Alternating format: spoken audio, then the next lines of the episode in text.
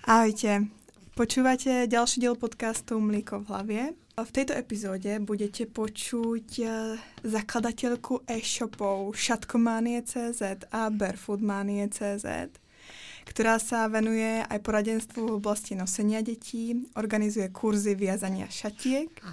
Je to štvornásobná maminka uh, Míši, Naty, Matea a Zoe, ktorá sa vydala na cestu domáceho vzdelávania. Vítám u nás v štúdiu a v podcaste Moniku Campodoniko.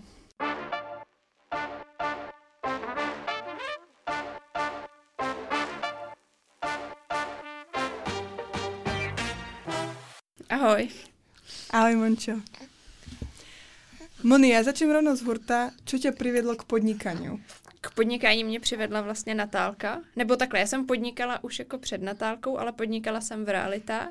A to jsem u myšky vlastně z velké části jako opustila, protože se to tak nějak jako úplně nedalo kombinovat večerní prohlídky s malým dítětem a podobně. A ty lidi na to nejsou ani úplně nastavený, že by člověk chodil na prohlídky nemovitostí s dětma, že i když teďka jako mám třeba ještě dva majitele činžovních domů, který jsem si jako fakt nechala, že to jsou jako srdcovky, tak když chodím na prohlídky a mám sebou toho Zoe a toho, toho Matea, tak ty lidi fakt koukají.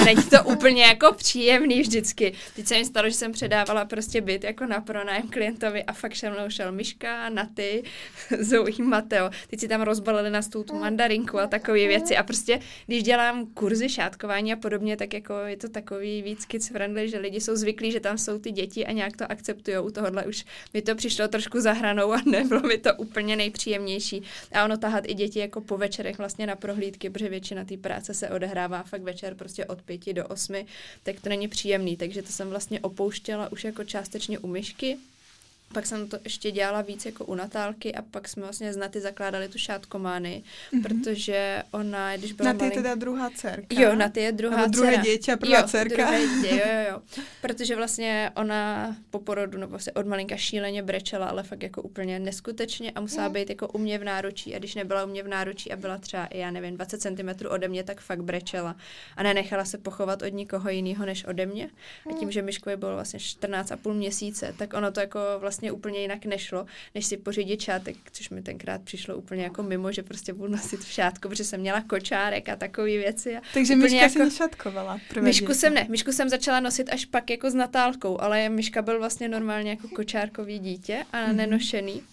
Takže u Naty jsem na to přišla a vlastně mě se jako nelíbila ta nabídka těch šátků tady v té České republice, protože tenkrát tady fakt reálně byly třeba tři, čtyři značky a bylo to hrozně málo a mně se to prostě nelíbilo, když to mám jako nosit celý den a jakože já jsem noty, noty nosila i v noci, protože ona jako nespala ani v noci, takže já spala i s šátkem v sedě na posteli a podobné věci vlastně do půl roka. Tak jsem chtěla fakt hezký šátek, takže jsem se začala jako dívat v zahraničí a tenkrát vlastně i hodně fungovaly ty nosící skupiny na Facebooku a vždycky, když ten člověk dal třeba fotku, že má nějaký šátek, tak mu lidi psali a kde a tak. A pak jako jsme s holkama vlastně objednávali různě dohromady ty šátky všechny. No a pak manžel, tak jako jeden večer se bývalý manžel, protože jsem rozvedená jednou, tak ten tenkrát říkal, a proč tady furt přebaluješ nějaký šátky a něco objednáváš, proč jako nemáš e-shop, no a tím jako vznikla ta prvotní myšlenka a s tím jsme jako zakládali tu šátku mány, no. Co člověk potřebuje k tomu, aby začal podnikat? No, asi nejvíc jako odhodlání, fakt se rozhodnout a změnit si to jako nastavení v hlavě, protože já jsem začala podnikat v 21 a pomohl mi vlastně taky tenkrát bývalý muž, který v tou dobou už podnikal, takže mi pomohl jako najít tu odvahu vzdát se té jistoty toho příjmu, protože já jsem tenkrát pracovala vlastně nejdřív jako po brigádách v bankách a pak jsem pracovala ve Vodafonu a k tomu jsem studovala vysokou školu, kterou jsem pak právě při podnikání jako dvakrát vzdala, protože mi to přestalo dávat smysl jezdit na přednášky, když můžu být na prohlídkách s těma lidma a tak jako. Mm-hmm. No a takže to chtělo, nejvíc to chtělo fakt tu odvahu vzdát se toho fixního příjmu a prostě jít do toho rizika, že člověk jako neví, co bude, no. Čiže vlastně poměrně jednoduché, když člověk na rodičovské dovolenky. v podstatě by se tak jako, jo, mohlo by se zdát, protože jestli má člověk nějakou aspoň jako rodičovskou, tak jako jo. No a já jsem vlastně tenkrát k tomu studovala a tím, že jsem jako vlastně měla muže a tak, tak jsem k tomu našla snáš tu odvahu, no. Ale jako se týče šátkomanie, tak jsme samozřejmě potřebovali jakoby i nějaký peníze a podobné věci, no ale zkušenosti jsme si získávali fakt jako za chodu, že jsme si mysleli, jak to bude strašně snadný vytvořit si e-shop a podobně. A když jsme prostě měsíce a měsíce v kuse zadávali tisíce šátků jako na web ručně, prostě do 4 do 5 do rána, tak jsme zjistili, že to jako fakt není žádná sranda, pak si člověk řekne, že má třeba, já nevím, že jsme začínali, měli jsme třeba 400 tisíc a že na to za to nakoupíme sklad a s prvním nákupem jsme zjistili, že jako vlastně nemáme vůbec nic na skladě, jako že prostě tam máme pár věcí a potřebujeme doobjednávat další a další, jako, takže to, to nás jako na začátku hodně překvapilo, no. Má jsi někdy chuť to vzdať? Uh, jo, ale nebylo to v těch začátcích, protože v těch začátcích jsme tady byli plácnu jako tři e-shopy tenkrát, takže nás vlastně bylo fakt málo a ten trh byl takový, že bylo i relativně pár nosících značek, že dneska jich fakt stovky, mm-hmm. ale tenkrát tady prostě bylo, já nevím, deset značek, takže domluvit se, já nevím, se značkou Lenny Lamp, já jsem vlastně byla první, kdo jsem začal vozit jako Ošu, což je moje jakoby ze Skotska jako fakt srdcová záležitost, jako do dneška. No, uh, a teď jsem se ztratila úplně. Kdy, kdy přišlo to, mě, mě že vyhorení, ale uh, no, až ta jako, myšlenka na to vzdat No, to. když vlastně se začaly jako pak otvírat konkurenční e-shopy vlastně, já nevím, to bylo třeba po dvou, po třech letech a teď jako, protože to otvírali máma, máme na mateřský dovolený a stačil jim z toho prostě vážně příjem třeba 5-6 tisíc měsíčně jenom jako na přilečení k mateřský, tak si zadali prostě pár šátků, dali si je o 500 korun levnic, protože oni na tom nepotřebují mít přeci jako cenu výrobce, protože hlavně, že oni to prodají, prodají jich prostě 10 a stačí jim to. A mhm. vlastně jako my tím, že už jsme pak museli mít zaměstnance, protože jsme vlastně po roce už jako se stěhovali do větších prostor a potřebovali jsme zaměstnance, protože jsme to fakt jako nezvládali, protože já jsem byla od rána do večera v práci, děti prostě byly s chůvou nebo byly ve školce a nebyl to úplně to, co by nám jako vyhovovalo. Takže jsme si tenkrát nabírali dva zaměstnance, k tomu jsme museli platit nájem prostor a už to jako nešlo, ne, jako nešlo to, že bych dávala cenu prostě níž jako o 500 korun jako na šátku třeba nebo něco takového. Tak to mně přišlo takový. Ještě je to o tom, že vlastně třeba to založil člověk, který k nám chodil jako si vybírat ty šátky a čerpal od nás to know-how a pak šel a otevřel si mm. ten jako e-shop a dal si ceny prostě nižší o 500 korun. A to mně přišlo hrozně jako mě to jako mrzelo a měla jsem fakt chuť se s tím na to jako vykašlat a pak, když jsme se s mužem rozváděli, tak to bylo fakt jako těžký období. Já neměla na ty firmy vlastně ani čas, náladu, kapacitu a fakt jsem se tomu jako nevěnovala. Věnovala jsem se tomu ve stylu, že jsem objednala zboží a tím to pro mě jako haslo, protože jsem víc nezvládala a bylo to jako znát, když člověk do té firmy nedává tu energii, tak prostě klesly objednávky, příjmy, prostě všechno a to jsem měla chuť, jako že to úplně zabalím a že se vrátím třeba do realit, kde mi to prostě přišlo daleko snažší najednou. No. Hmm. Akorát, že mě ta práce v realitách prostě nenaplňuje tolik jako tohle, jako jezdit na kurzy a předávat prostě to nošení dětí a vidět ty spokojený děti a rodiče a prostě to, že ta generace další by mohla být fakt jako vymazlenější, lepší. Mm-hmm. Bez těch všech traumat, co máme my z toho našeho dětství, no. A tě teda nakoplo pokračovat dále? No, samo, jako já jsem si prostě řekla, že mě to fakt naplňuje a že jako chci pokračovat. Protože jsem začala jít na kurzy, občas mi nějaký lidi napsali, že by to byla škoda něco a tak, jako, protože prostě když mi pak přijde nějaká hezká zpětná vazba o tom, mm-hmm. že teďka třeba jak mám Instagram, mi ty zpětné vazby hezký třeba chodí hodně, ale tenkrát já jsem Instagram neměla, vlastně jsem ho ani nechtěla, říkala jsem si, co na tom jako všichni mají a tak. Uh-huh. A prostě když mi pak lidi napsali, že jim to fakt změnilo život, že prostě z ubrečeného dítěte mají to spokojený, že oni se najednou můžou najíst, můžou si vlastně dojít ven, můžou si správně dojít fakt na záchod bez toho, aby jako měli v rukách to dítě, tak si říká, já přece to nemůžu se jako na to vykašlet, že to je vlastně trošku jako taký poslání, jako no, takže tohle mě na tom naplňuje a to, že ty zákazníci nám fakt pošlou nějakou hezkou zpětnou vazbu, tak to mi pomáhá v tom jako zůstávat, no. A jako máme hezký kolektiv ve firmě, tak je to prostě, byla by to škoda to jako zahodit, no. A vy teda okrem e-shopu už máte i kamenou predajnu. Jo, máme. Kde, kde tě najdeme? Eh, v Týnci nad Sázavou. Tam máme, to je vlastně kousíček od Prahy a máme ji tam od roku 2017, což je vlastně pět let, což je úplně neuvěřitelný, ale, mm-hmm. ale jo. A my jsme ji tenkrát ne, jako neotvírali s tím, že chceme mít primárně prodejnu, jako, ale vlastně jeden výrobce barefootových bot nám řekl, že jestli chceme mít jako barefootový obchod a jejich boty, takže musíme mít kamennou prodejnu, že bez toho nám ty boty neprodá. Takže my jsme ji otvírali s tím, že to bude jako doplněk k tomu e-shopu, jenom aby jsme mohli mít ty boty. A vůbec jsme jako nečekali, že nám vlastně na prodejnu bude chodit jako tolik lidí. A fakt nám jezdí lidi prostě hodně z Prahy a vybírat i ty šátky, nosítka. Na to je to fajn, že předtím jsme to měli jako u sebe v domě a fakt jsme brali ty lidi jako do toho prostoru, té firmy, do toho skladu, do toho všeho. Tak teď je fajn, že fakt má člověk tu prodejnu a nějaký větší zázemí, no. Mm-hmm, určitě, ono se ukazuje, že vlastně ta omnichannel strategie funguje nejlepší ještě být možno v České republice, kde, je, kde vlastně Česká republika je e-shopová velmoc, takže to jako mať kamenu predaňu je v podstatě i tvou konkurenčnou výhodou. Jo, jako fakt nám to, fakt mě překvapilo, kolik tam jezdí lidí a spousta lidí jezdí z tábora, z jižních Čech a tak, jako že vlastně si zvykli, že máme dětský koutek jako dost prostoru a máme to tak, to s čím jsme to otvírali bylo, že chceme mít opravdu jako prodejnu, která bude příjemná pro děti, aby se tam ten rodič nemusel celou dobu stresovat, co kde k dítě schodí, co kde vezme, že prostě jasně, no tak děti pobíhají po prodejně, nechtějí si zkoušet boty, no tak je tam dětský koutek, ať jsou tam prostě tři čtvrtě hodiny mm-hmm. a až si to dítě bude chtít zkusit boty, tak si je vlastně zkusí, jo, takže to byla ta moje prvotní myšlenka, s čím jsme to otvírali, no.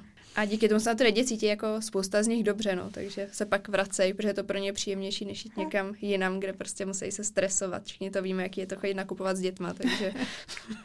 Určitě.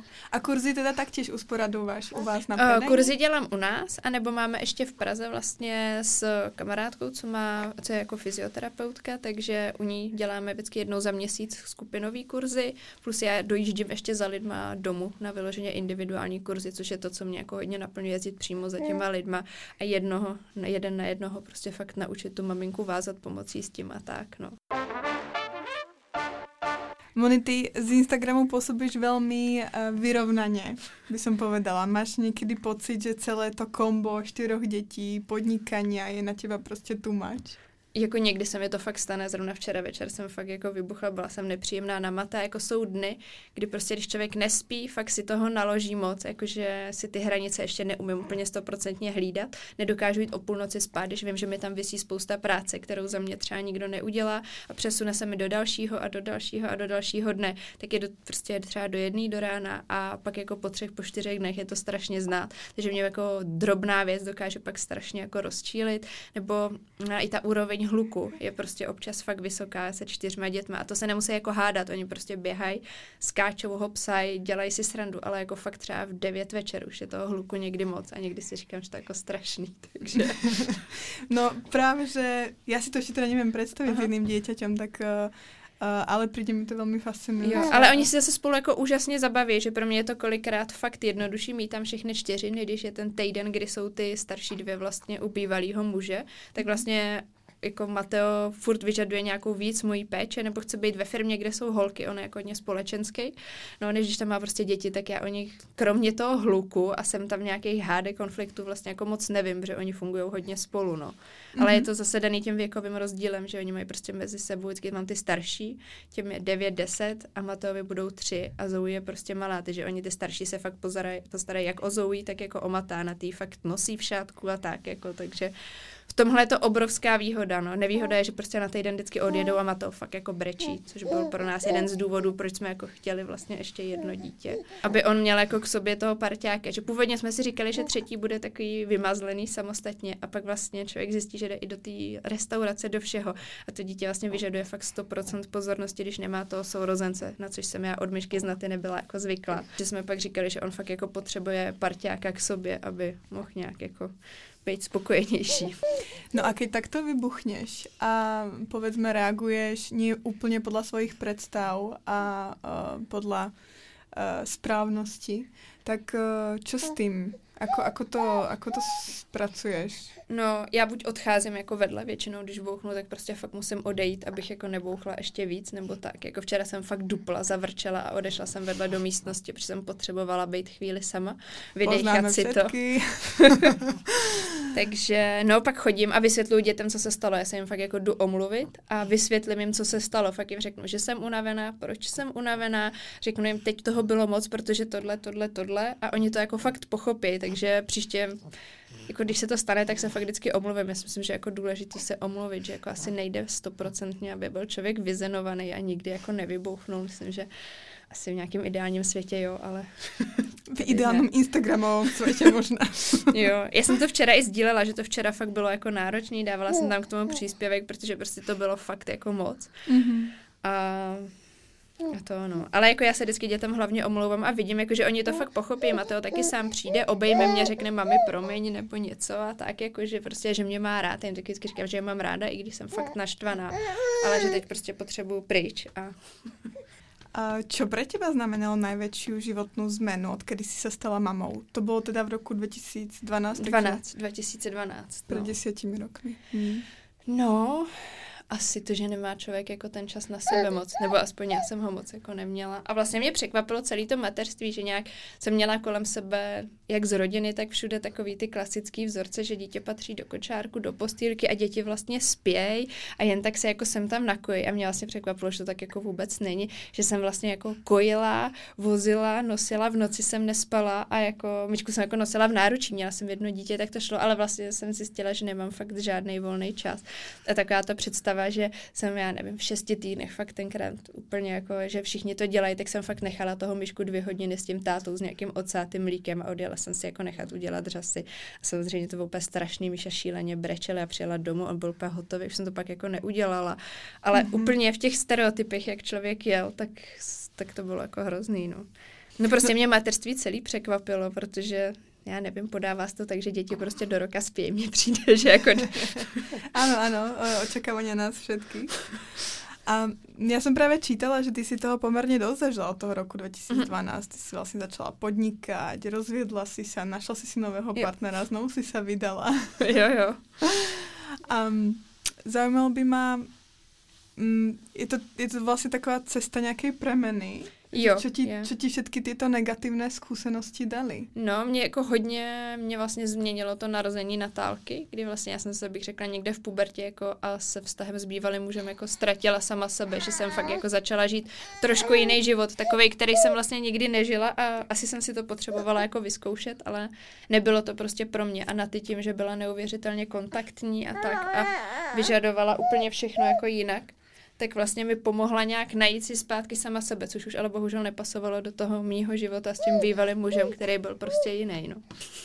jako No někdy mě samozřejmě mrzí, když mi děti vyčtou, že jsme se rozvedli, že by chtěli, aby prostě jsme s tátou byli spolu nebo něco, tak jako jo, protože oni samozřejmě pro ně přejíždění týden a týden není jako ideální, ale my jsme vlastně lepší řešení nenašli, no, že jako zas, aby nevídali tátu, mi taky, nebo ho vídali jenom na víkendy, mi taky nepřijde vlastně ok, takže mm-hmm. já jsem z rozvedený rodiny a taky mi to nepřišlo jako skvělý, no. Mm, možno mnoho žien sa bojí uh, odísť z nefunkčného vzťahu ešte k tomu, keď už máme ty děti. Jo, já že... jsem odcházela dlouho, asi dva nebo tři roky skoro, vlastně dva roky určitě, no. Pak jsme uh-huh. to vždycky nějak jako dali dohromady, jsme fakt zkoušeli jako manželský poradny a takové věci, ale nakonec to vlastně fakt nefungovalo. A bylo to víc o tom, že jsme každý prostě potřebovali žít úplně jiným životním stylem. A to prostě nešlo dohromady, no. Vždycky... Nebala jsi se toho, že zostaneš jako sama s dvomi děťmi? No to jsem se asi nebála, jsem se na to těšila upřímně, takže... Já jsem vlastně bývalýho muže potkala v sedmnácti a předtím jsem jako tolik vztahů neměla, nebo ne žádný vlastně moc dlouhodobý, vždycky jako třeba tři měsíce, takže to beru, že se nepočítá jako dlouhodobý vztah. Takže já jsem se fakt těšila na to, že budu sama, akorát, že svého nového muže jsem potkala asi po 14 dnech, což byla jako srandovní náhoda. Že já se fakt těšila na to, jak budu sama a mě to jako vyhovovalo, že mám čas si číst, mám čas se věnovat dětem a nemusím věnovat tu péči ještě jako tomu muži vlastně, no. Aha, aha. Takže ne, toho jsem se jako nebála, bála jsem se toho trochu třeba finančně nebo něco, protože jsem vlastně tenkrát fakt odcházela jenom s Jasne. autem a s kuframa, tak no, to mi přišlo no. úplně hustý a v době, kdy jsem vlastně jsme otvírali Barefoot Money, takže vlastně peníze, co jsem měla jako uspořený, jsem dala do té firmy, hmm. že si já chtěla naučit třeba 100 tisíc a odcházela jsem jako od muže, hmm. což bylo jako, a šla jsem fakt do pronájmu a tak jako, takže to bylo docela jako hustý, no. Wow. No, ale muže jsem pak vlastně potkala jako rychle, tak jsme se pak stěhovali spolu dál a tak jako. No. Ako jste začali s domškoláctvom?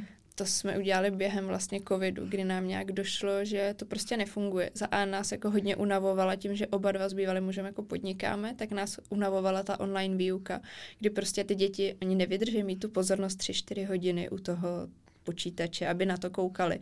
Takže jsme museli držet tu pozornost my za ně, furt jim jako říkat, co ten učitel říká a něco a tak. A to jsme chodili jako do alternativní školy, ale i tak, protože mm-hmm. to dítě reálně vyvolají třeba jednou za celých těch 45 minut a ty děti to jako fakt chápou, takže oni odbíhali po bytě, nosili si tam kočky, zbraně, hračky, jako všechno možné. A pak vždycky je vyvolali a oni samozřejmě vůbec netušili, co po nich kdo chce, takže my jsme drželi 4 hodiny pohotovost u počítače, hlídali mm-hmm. jsme jim ty pauzy při připojoval je tam člověk a tak, protože Miška vlastně byl v druhé třídě, takže fakt se nedokázal připojit na online výuku, takže a bylo to jako strašně náročný, musela jsem jim dát svůj počítač všechno, takže já nemohla vlastně pracovat a vlastně asi po měsíci my jsme vyhodnotili, že to jako nedáme, že je to pro nás úplně neakceptovatelný. Matovi bylo, myslím, tři čtvrtě roku, takže ten ještě byl ve fázi, že prostě les po stole chtěl k tomu počítači, takže to začal brát těm dětem během té online výuky a bylo to jako fakt příšerný. Mm-hmm. Takže my jsme se tenkrát dohodli ještě v té alternativní škole, že prostě se toho nebudeme účastnit, ať nám řeknou, co jako s dětma máme dělat a že jim to prostě jakoby do června ukážeme, že to máme hotový, ale že prostě se na online výuku hlásit nebudeme. Mm-hmm. No a tam jsme si jako na nečisto zkusili, že to nějakým způsobem zvládáme a dáváme. Pak jsme jako o prázdnách ještě přemýšleli, jestli je do školy vrátíme. A nakonec nějaký potkali jsme se s pár kamarádama, co mají jako děti prostě na domácím vzdělávání a nenašli jsme na to odvahu. Takže jsme ty děti fakt v září dali do školy a on přišel asi po 14 dnech jako ta vlna toho covidu, kdy nám ty děti vrátili zpátky domů takže my jsme zase jako zrušili ten online a učili jsme se s nima doma. A pak vlastně od toho druhého poletí jsme řekli, že nám to nedává smysl, aby nad náma byla škola, která jako není nakloněná domácímu vzdělávání. Že prostě, když jsou ty školy nakloněné domácímu vzdělávání, tak jsou trošku volnější ty osnovy a podobné věci. Takže člověk nemusí je tak striktně to, co jedou ty ostatní, že jde o to, aby se to dítě jako postupovalo, učilo se něco, jako dělalo, ale nemusí striktně být splněný jako úplně všechno. Takže jsme si našli školu, která má právě už jako volnější ty podmínky, potom jsme byli a ještě vlastně s kolegyní z práce jsme se na to takhle jako vykašlali na jednu a měli jsme klučinu a místnost jsme si vybudovali ve firmě s tou vidinou, že budeme tam učit ty tři děti jako dohromady a někoho na to budeme mít, což jsme po pár měsících zjistili, že vůbec nefunguje samozřejmě. že když jsou děti spolu, tak oni si chtějí jako hrát a vlastně mm-hmm ten člověk, který s nima byl, ten se na to vlastně po měsíci jako vykašal, tak jsme našli někoho jiného a stejně to jako nefungovalo, protože já jsem pak přišla přes zkoušení a já jsem reálně vzala ty sešity, otevřela jsem, já z růzou jsem zjistila, že jsem vyplněný prostě za půl roku třeba čtyři stránky, jako a zachránilo nás opravdu to, že nám tenkrát řekli, ať pošleme online, co jsme s dětmi dělali a že další přeskoušení bude až potom. Mm-hmm. Takže to nás jako vlastně zachránilo a navedlo nás k tomu, že to prostě chci dělat s dětma sama a chci na těm mít tu svoji vlastní kontrolu a dělat si to fakt po svém. No. A ono, jako jak ty děti byly povahově jiný, tak prostě každý to dítě potřebovalo něco jiného, takže i s tou kladní jsme se shodli na tom, že je fakt lepší, když si každá půjdeme tou vlastní cestou, která vyhovuje těm našim dětem. No. A takže musíte chodit na pravidelné preskoušení? Jo, vždycky jednou za půl roku, jakoby, no. Aha, a nestresuje to ty děti potom jistě? No ono to není jako úplně přeskoušení, je to fakt o tom, že přineseme portfolio, kde máme prostě vidět, co jsme celého půl roku dělali, tam si to s nima ten člověk projde, zeptá se jich na ty věci, oni o tom děti prostě povídají, u toho oni si ověří, že fakt počítají, čtou takové věci, ale tak nějak nenásilně úplně, takže mi to přijde fajn. No. Není to o tom, že člověk nebude nic dělat, ale prostě zároveň si stačí doložit, že jsme opravdu jako něco dělali a tak. Víš, čo mě asi nejvíc odrazá na, na domácím vzdělávání je, že se z toho rodiče musí stať učitel. Že vlastně potom nemáš ten čas na jiné věci, jako podnikání, seberealizace a tak dále. Myslím, že jako to je totiž o tom, že má člověk představu, že dítě je normálně kolik 4 nebo 6 hodin ve škole, že to, ten stejný čas musí investovat doma, ale my se reálně učíme třeba pět dní v týdnu a několikrát jako ne, nebo si to třeba přesuneme do víkendu, jestli se učíme třeba dvě hodiny denně dohromady. Nějaký den to vyjde, že je to jako víc, když děláme nějaký projekt, tak děti se do toho fakt zaberou, ale to je jako jiný, to je taková ta přírodověda, pokusy, tak to jsme schopni dělat třeba 3-4 hodiny, ale jinak takovou tu matiku češtinu fakt děláme třeba dvě hodiny denně dohromady s oběma dětma, takže to není tak strašný, že když se člověk může věnovat tomu jednomu, anebo jim dohromady, tak to zvládne daleko rychleji než mm-hmm. v té mhm. škole. No. Takže by si povedala, že to je efektivnější. Jo, přijde mi to určitě efektivnější. No. A hlavně je to, jako, když to dítě něco nechápe, tak se fakt zeptá. U nás vlastně Myška, který je fakt tichý a jako vysoce citlivý dítě, vlastně tak jako nedokázal se v té škole tolik zeptat, tolik to, takže my jsme zjistili, že on je jako hrozně pozadu oproti těm ostatním a nemá šanci to dohnat, protože v té škole prostě mezi těma dětma na to není jako vůbec čas. No. A on nám chodil i ze školy jako hodně přestimulovaný, že vlastně pro něj i ten kolektiv byl hrozně moc, no. akorát jsme jako neviděli proč že vždycky přišel a prostě třeba do půl hodiny fakt stropil jako nějakou scénu, záchvat, něco bylo špatně, že nastoupil prostě později do auta, že něco. A vlastně s tím domácím vzděláváním jsme zjistili, že on se jako hrozně vyklidnil, že jo, fakt jako prostě strašně přestimulovával ten kolektiv, ten hluk a to všechno, no. Nechybějí dětem kamaráti? Oni mají kamarády vlastně v okolí jako domů, nebo se prostě různě s někým potkáváme. Vlastně máme i kamarády, co jsou na domácím vzdělávání, jezdíme na výlety, takže já bych řekla, že ta socializace je skoro lepší než v té škole, kde je to trochu nucený, no, mi přijde, kde prostě je nějaká skupina lidí a ty se spolu vlastně musí kamarádit, ať jako chtějí nebo ne, no. Takhle je to takový, že ty děti prostě se s kamarádí, když chtějí, kde chtějí a jako s kým chtějí. No je fakt, že oni občas se stěžují, že jako z výletu samozřejmě odjedeme a už ty děti jako nevidějí nebo tak. Mm-hmm. Což se zase s věkem zlepšuje je v tom, že už si jako vyměňují čísla a začínají si domlouvat sami jako ty schůzky s těma dětma a tak. No. Aha, aha, to je super. Ale přijde mi, že naopak, jak je vlastně nikdo nenutí do toho kontaktu, tak oni se jdeme koupat, oni si tam povídají s dospělými lidmi. Myška nedávno šel k nějaký paní, ptal se jí na ty psy, fakt si s ní prostě půl hodiny povídal o tom, jak ona cvičí psy, když je, já nevím, když jim hází míček, když je koupe a podobný. A to vlastně dřív vůbec nedělal, dřív si jako set a lidi si nevšímal. A že když jsou na domácím vzdělávání, tak kontakt navážou fakt bez problému, no. I s dospělýma lidma. Naopak bych řekla, že je to pro ně jako snažší, protože v tom víc žijou, no. Moni, já jsem se tě ještě chcela opýtať, ty, jak máš ty čtyři dětičky, uh-huh. a, tak si zažila čtyři pôrodné příběhy. Uh-huh.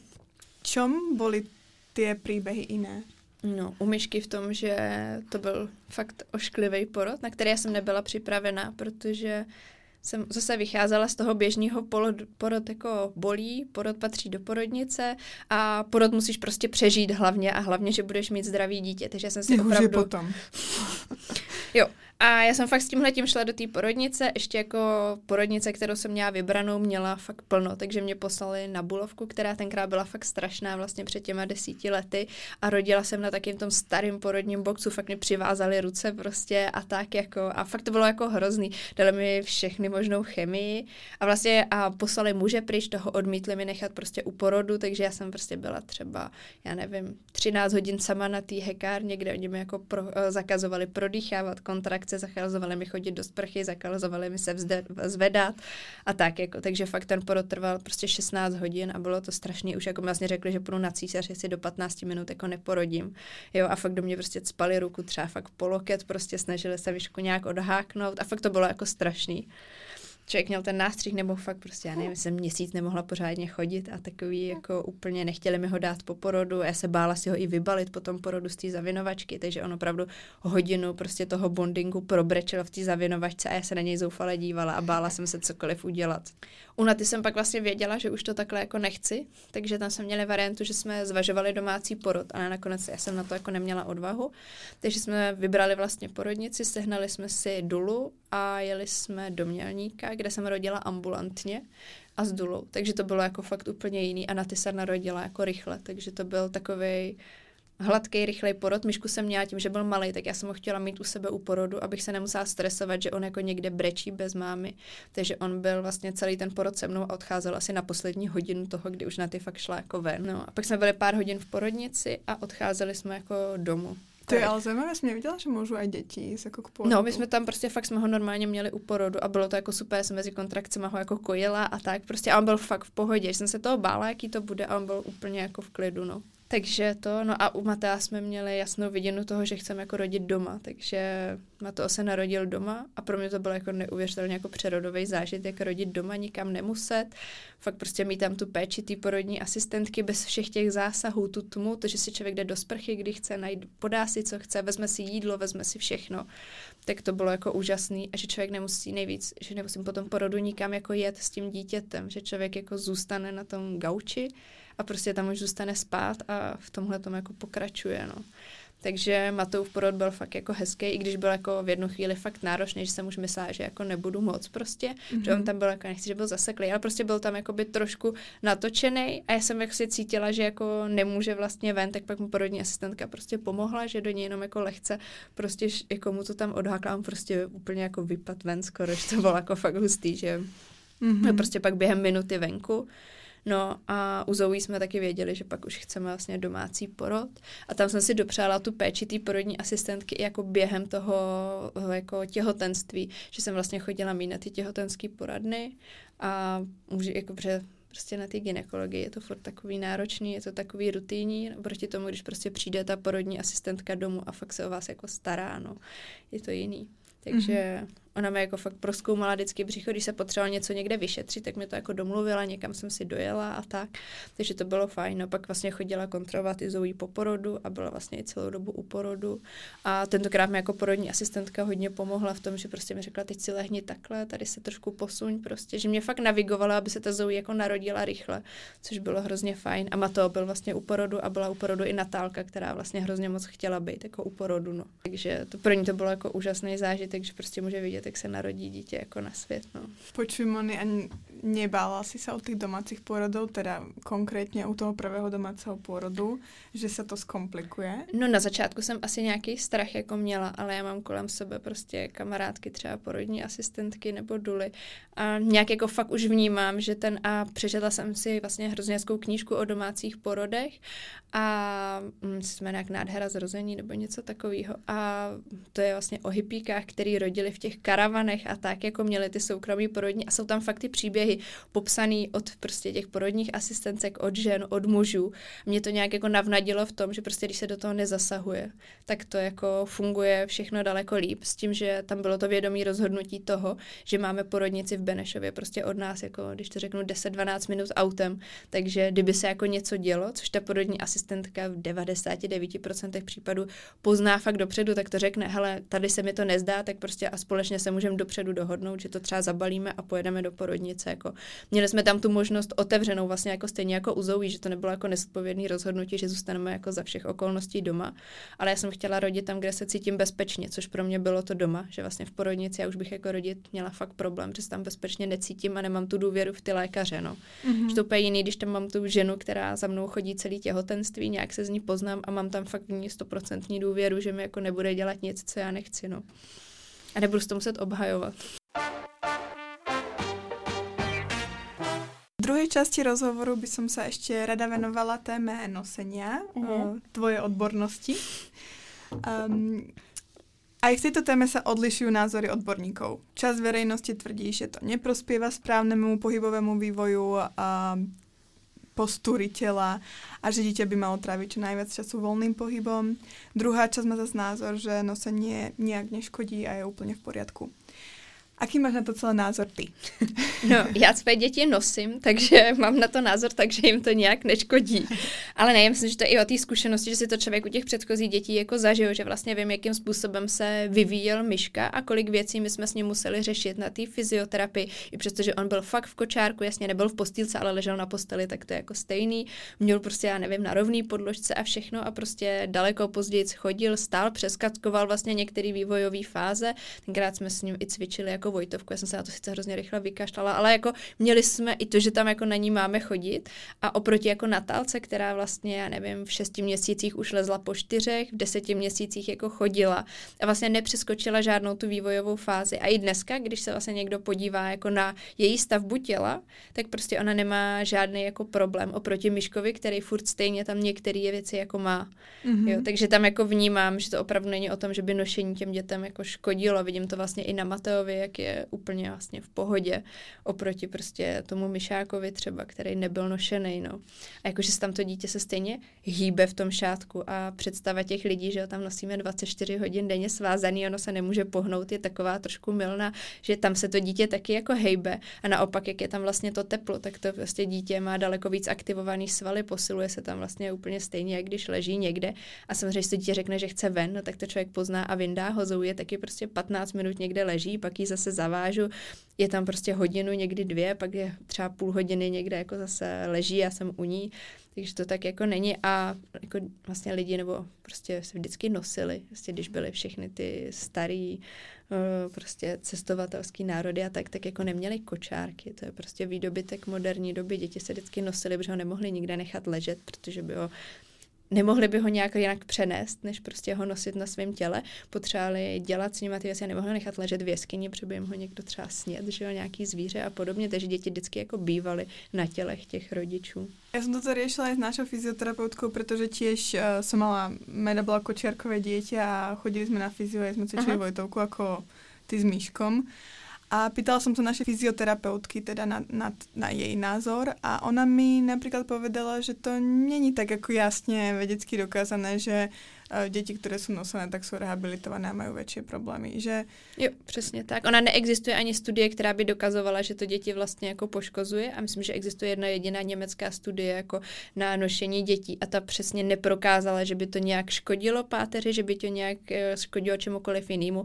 Naopak třeba to pomáhá vývoji těch kyčlí, jo, že vlastně ta pozice v tom šátku je stejná, jako když se dávají takový ty peřinky a podobné věci. Mm-hmm. A mhm. mám jako x klientek, který vlastně než aby dávali tu peřinku, i přesto, že měli třeba špatný nález na kyčlích, tak nošením to zachránili do takové fáze, že fakt nemuseli mít taky ty třmínky, nemuseli jít na operace, jo, takže pro to tělo je to jako přirozený a já to vnímám tak, že ty děti a všechny ty studie jsou dělány na těch postýlkových jako dětech, že, že vlastně nikdo neskoumá ty nošený děti, protože jich prostě v téhle době není ještě jako tolik. No, no naša pra- fyzioterapeutka právě uh, upozornila na jednu věc, což není jako uh, neduhy nosení, ale skôr to, aby se nosilo správně a bezpečně. Mm-hmm.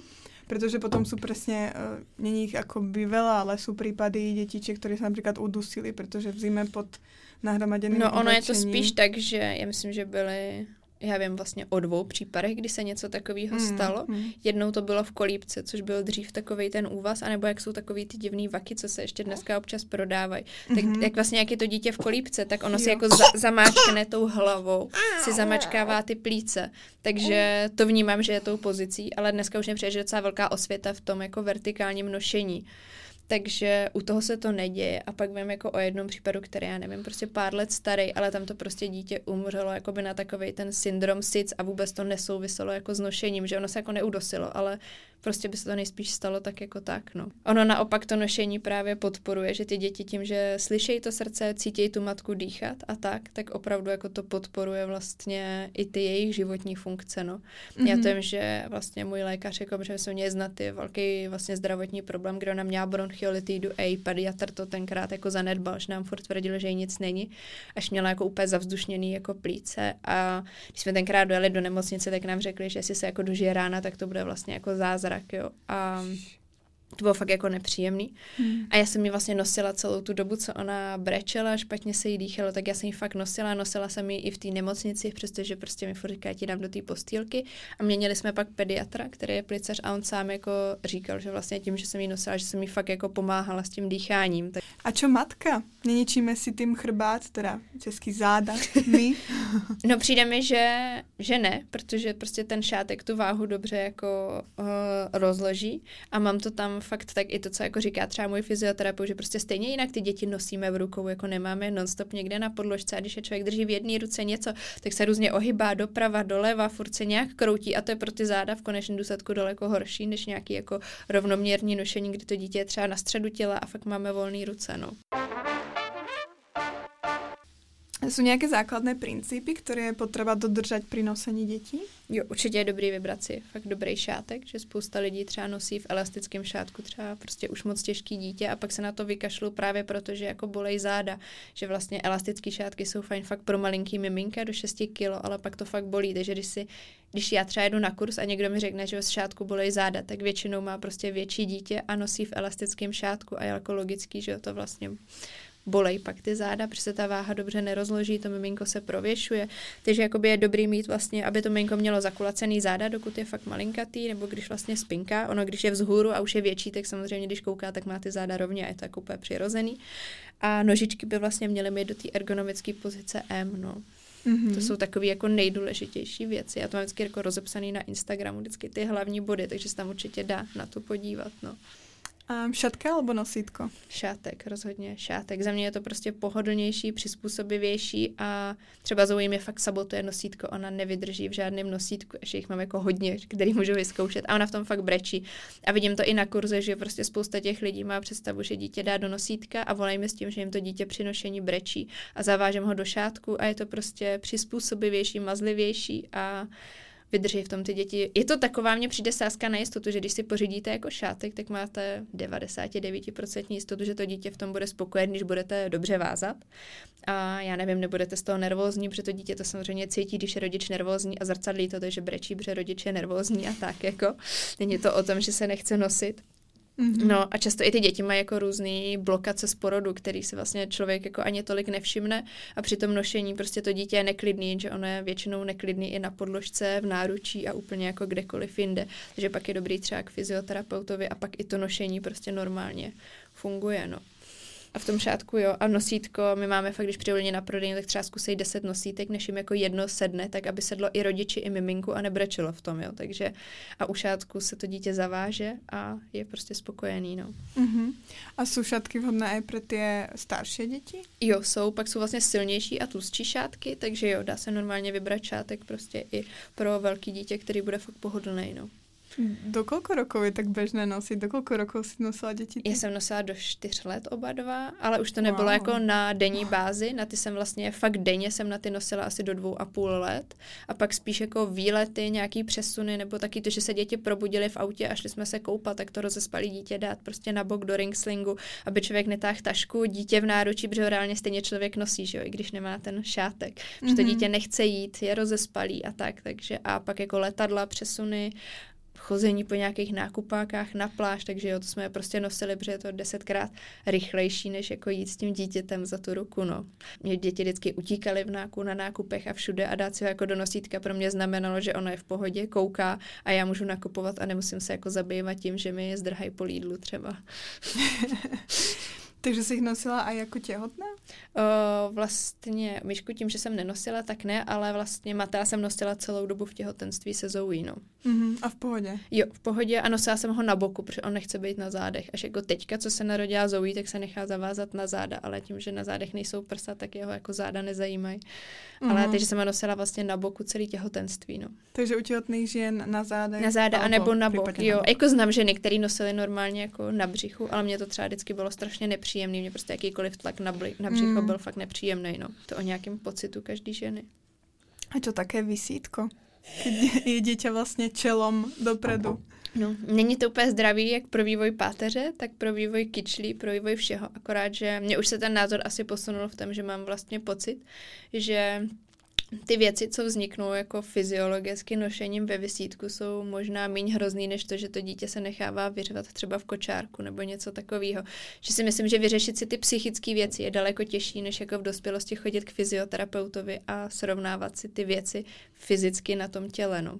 Kolikrát, když vidím někoho ve vysítku, tak si říkám vlastně fajn, že to dítě jako nosej a mají ho na těle, než jako opačný případ, jako jsou postýlky a tak. No. Protože vlastně si myslím, že ten kontakt je pro vývoj toho dětského mozku tak jako důležitý, že je otázka, jak moc si můžeme uškodit jako nevhodným nošením oproti tomu, jak je můžeme uškodit vlastně v tom, že je separujeme, no. Protože i ten kočárek a všechno je furt nějaký způsob jako separace, no. Pro to dítě ne úplně přirozený. A co s miminkami, které nie jsou nosiace typy? No, asi nejsou miminka, co nejsou nosící typy. Ne, fakt to většinou bývá buď jako, že ten rodič má nějaký blok, někdy ty děti mají trauma třeba z porodu, který si potřebují zpracovat a na tom těle tím kontaktem dochází fakt k zpracovávání i těch traumat z toho porodu, ale to dítě může brečet, ale ono jako nebrečí, protože by se mu nelíbilo nošení, ale ono si fakt zpracovává a ventiluje ty svoje pocity prostě z toho traumatu z porodu, protože to český porodnictví furt není jako ideální, to všichni víme. Mm. Jo, pak to přesně bývá o těch různých blokacích, že prostě, já nevím, spousta lidí, ke kterým jdu, když prostě jim dítě brečí, tak fakt je odešlu prostě k fyzioterapeutovi a oni zjistí, že má nějakou blokaci krku nebo lehkou blokaci páteře, něco jsou prostě v nějakém napětí a proto samozřejmě se jim to nelíbí. Ale většinou tyhle ty děti bývají spokojený tak jako při nějakém nošení v ruce, ale jakmile se někam poleží, tak se propínají, jdou do luku nebo něco takového. Takže spousta lidí se tak vykládá snadno tím, že dítě není nosící, ale bývá to něčím jiným, anebo třeba bývá nějaká drobná chyba v úvaze, prostě protože něco tam jako nedotáhnou, nebo tak tomu miminku to vadí většinou. Vlastně málo kdy se stane, že ty lidi by šátek dotáhli moc, spíš se děje, že mají všichni strach, takže ten šátek utáhnou hodně na volno, mm-hmm. že to dítě tam jako nechci říct, že planda, ale není tam prostě pevně tak, jak potřebuje, takže samozřejmě se mu to nelíbí, ta máma ho musí přidržovat rukama, není to vlastně komfortní ani pro jednoho, no. Já jsem teda nosiť chcela, já jsem mala připravenou šatku, ale Meda mi v tom právě strašně Aha. plakala od malička a vyslovně se odo mě jako odstrkovala. Nám vlastně nefungoval ani ten kontakt kože na kožu, keď jsem Aha. si jako na seba položila, že prostě řvala a odstrkovala se. Ale přesně zpětně nad tím rozmýšlám, že to mohlo být uh, buď to pôrodom, alebo tým, že vlastně v šestich měsících jsme začali chodit na tu fyzioterapii. takže tam přesně jako mohlo něco takového být. No a nebo vlastně spousta žen má strach na koje dítě v šátku, protože jdou z porodnice s tím, že se kojí jako po dvou hodinách a oni přece dítě nakojili předtím, než jako ho dali do šátku, jenže prostě je to úplně stejné, když budete stát před ledničkou a někdo vám takhle mávat tím jídlem tam, aby si ho nebudete moc dát, to dítě prostě leží u těch prsou, cítí to a není to pro ně jenom jídlo, je to pro ně i nějaký způsob uklidnění. Takže u spousty žen opravdu pomůže, když tomu dítěti v tom šátku v nosítku jde jako prso, to dítě se jako uklidní, úplně se uvolní mm-hmm. a mhm. pomáhá to prostě i kolikrát na ty jako bloka- eh, děti, co jsou zablokované, tak to, že se jim dá to prso, tak oni se fakt jako uvolnějí a je to, no. Mm. Já jsem si hovorila, že u druhého určitě chcem zkusit uh, znova uh-huh. šatku, že uh, se nám to snad podarí úspěšnější. Um, dá se na to připravit ještě jakoby před porodom, že už jdeš jako do porodnice so šatkou a odnesíš si to miminko v šatku? Jo, dá se to. Já mám spoustu kurzů třeba s těhotnýma ženama, že fakt jako, a nám chodí hodně na ty skupinové kurzy, těhotné ženy, třeba přijdou i s partnerem, takže se to nějakým způsobem naučí vázat a tak, takže a oni se pak necítí tak nejistě, protože to díl je opravdu zrcadlí. To, když není ta máma v pohodě, když je nervózní, jestli se to tomu dítěti líbí, jestli to uvázala dobře, tak prostě pro to dítě je máma ten základ toho, jakože toho pocitu pocitu bezpečí, takže když ona se bude cítit v pohodě, tak na 90% bude i to dítě jako v pohodě, takže kolikrát já posílám ty lidi ven na kurz, takže prostě jdeme s tím dítětem se prostě na chvíli projít, třeba jenom prostě na balkon, nebo vyjdeme na zahradu a jak se ta máma nadechne to čerstvého vzduchu, tak se vlastně uvolní a úplně vidět, jak i to dítě jako v tu chvíli pookřeje a a tak. Takže jo, dá se fakt eh, udělat si nebo jít prostě na kurz vázání před porodem, aby si člověk byl jistější, věděl, jak na to. No. A pak třeba mm-hmm. už mi ty lidi jenom po porodu pošlou fotku, jak mají to mimče zavázaný a doledíme nějaký detail, nebo je ujistím, že to mají vlastně v pohodě a tak. No. A nejčeč mi jako klient pošle prostě fotku z porodnice, jak odnáší si to dítě z té porodnice jako místo toho vajíčka, tak to je fakt jako krásný. Aká je funkcia šatiek Rebozo? Uh, rebozo se dá vlastně používat jak na nošení, vlastně na nošení na boku, já takhle nosím hodně Zoe, a nebo se tím dá podvazovat to těhotenský bříško. Ono je to tak, že fakt se dá v Mexiku třeba ženy to rebozo děděj, že mají fakt jako generace po generaci si ho děděj a používají ho vlastně na zavinování břicha při menstruaci. Když je bolí břicho, tak si ho vlastně zavinujou. Potom ho používají samozřejmě v těhotenství, takže se tím podvazují uh, to těžký bříško, aby vlastně jim neklesalo dolů, aby správně drželi tělo. Potom po porodu se dá použít přesně na to zavinování ty dělohy. Mě třeba u Zoe to fakt strašně pomohlo, protože při tom čtvrtém čtvrtém porohodu to zavinování dělohy je jako brutální, fakt to jako bolí dost intenzivně. Mm-hmm. A já jsem měla první čtyři dny jsem měla vlastně kromě noci to rebozo fakt nonstop zavázaný, jak člověk to břicho stáhne, tak to jako nebolelo, ještě to mazala vlastně konopným olejem a hrozně moc mi to pomohlo i na celý stažení toho břicha. No a vlastně potom se v tom dá krásně nosit to miminko, no. Ako se teda naučit víc, nebo na to máš těž kurzy? Jo, t- no mám na to videa, ale vlastně jako i součástí, když jdu třeba někdo před těhotenstvím, tak jim to normálně, jako v těhotenství, tak jim to ukazuju a aktivně jim to nabízím, protože já jsem vlastně u Mate, já jsem si břicho skoro nepodvazovala, u předchozích dětí taky ne, a jsem strávila s Rebozem prostě půlku těhotenství. A hmm. je to samozřejmě daný tím, že to čtvrtý těhotenství je úplně jinak náročný než ty první dvě třeba, ale jo, fakt mi to neuvěřitelně jako pomohlo, no. A oni se s tím pak i porodní asistentky umějí pracovat, že s tím udělají jako masa masáže a já vím, že vlastně kamarádka učila i muže, jako takže mi uvolňoval třeba záda, když mě bolely záda, tak mi tím rebozem prostě večer uvolňoval záda a tak, no. A mám ještě závěrečnou otázku. Ak by si mohla napísat zprávu svojmu mladšímu, ještě bezdětnému já, co by v něj bylo? Asi nic, protože si myslím, že všechno jsem si potřebovala odžít, abych se jako dostala tam, kde jsem, no. Dřív bych si samozřejmě poradila všechny ty skvělé věci, co jako dneska člověk hmm. dělá, ale myslím si, že bez toho, abych si to zažila a přišla si na to, tak bych tam nebyla, no. Já si někdy hovorím, že chudáci ty, ty naše prvé děti, že si to musí všechno odbít, aby my jsme se to naučili. Jo, já se vždycky omlouvám Myškovi, jako že vždycky, když mám nějakou takovou fázi, kdy je mi to líto, tak se mu fakt prostě omlouvám za ty věci, jako a je pro mě jako brutální se na něj dívat a vidět některé ty jeho stavy a věci a vědět, že jsem, že jsem to vlastně způsobila já porodem, nějakým jako péčí o ní a prostě dřív a tak, no tak to je jako hustý. Když pak člověk má i ty další děti a vidí, jak vlastně má to, je to má jinak, Zoe to má jinak, tak to člověka mrzí, no, ale je to prostě nějaká cesta. Dokážeš si odpustit? No, z velké části, ale ještě to jako nemám úplně jako stoprocentně zpracovaný, protože na Myškovi těch věcí bylo napáchaných až jako zbytečně moc. A na záver podcastu by som ťa, Moni, poprosila doplniť tri vety, ktoré mm-hmm. robíme uh, s každým hostem uh, tady u nás. Byť dobrou mamou znamená... Hmm. Ty jo. Asi být empatická vůči svým dětem. Som spokojná, keď? Hmm, jsou spokojení děti. A najviac som vďačná za? za to, že všechny čtyři děti jsou zdraví. Ďakujem, Moni, že si prišla s Týnca nad Sázavou nám spestriť tento deň a podcast a naučila nás niečo nové o nosení a vězení dětí. Taky děkuju.